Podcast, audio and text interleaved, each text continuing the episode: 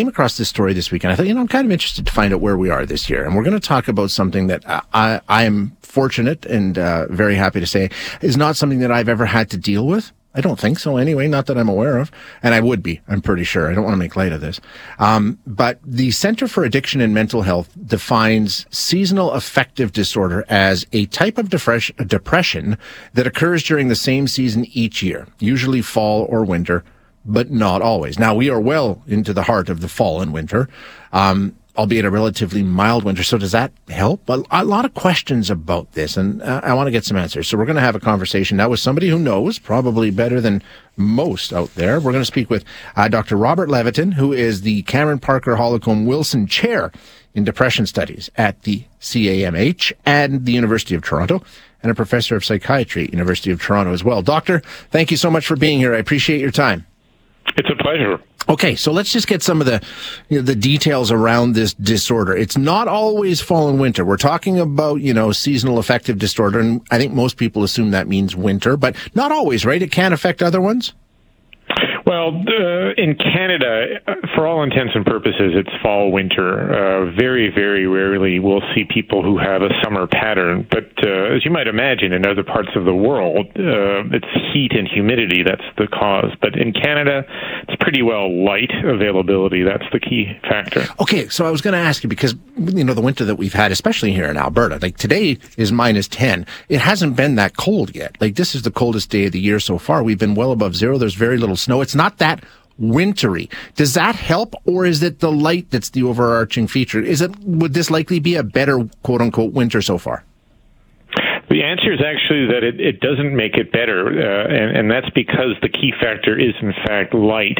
So uh, I can tell you, I have a number of patients, for example, who would much prefer very cold days with blue sky and lots of snow on the ground to days that are warm but cloudy, rainy, uh, which is much worse for this. Okay. And that's because light is the key thing. So it's not a temperature thing, it's a light thing.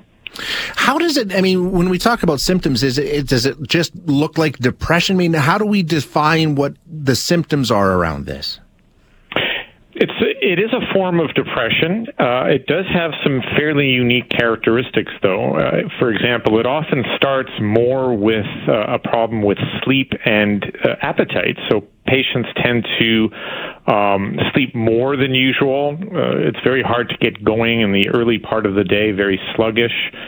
Uh, and also, uh, they tend to crave carbohydrates and gain weight. And, and often the, the, depression component comes in a little bit later, if anything. So it, it often starts more as a physical uh, set of changes and then sort of uh, evolves into more of a depression with all of those symptoms happening at the same time. Gotcha. Okay. Uh, it's pretty common, too, right? Like 15, 20% of Canadians report this. Well, uh, there's different degrees of severity. Sure. So one of the things about seasonality is that it really is a, a sort of dimensional thing that happens to different degrees uh, to different people. So about uh, we would say about three to five percent of people would have a serious clinical depression that is you know as severe as any form of depression potentially.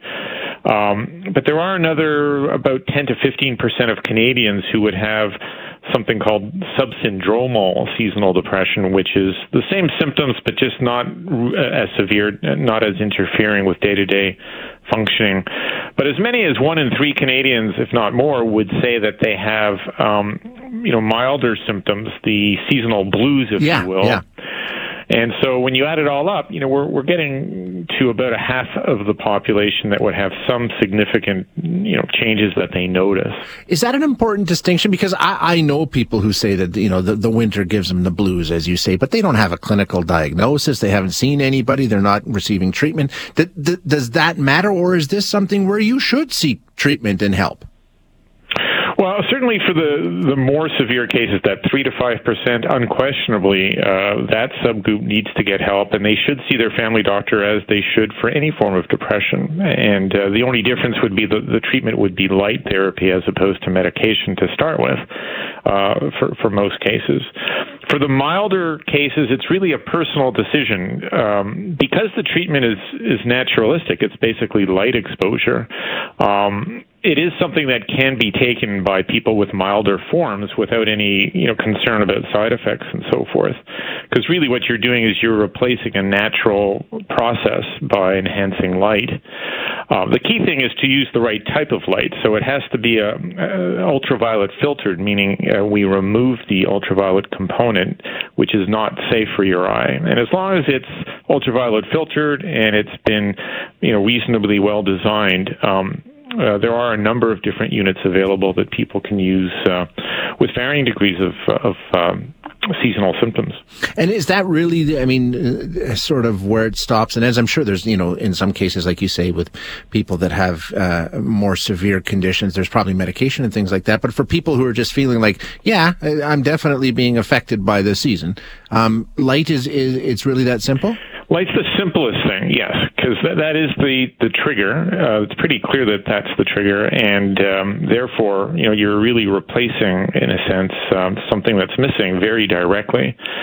And um, what we see is that patients who do respond to light tend to respond quite quickly and quite uh, significantly. It's a robust effect. And again, it's also very effective for the more severe form of seasonal affective disorder. So uh, most people can get away without medication. Yeah. It's only a, a smaller subgroup that needs medication. Interesting stuff. Uh, doctor, thank you so much for your time today. I appreciate you being here.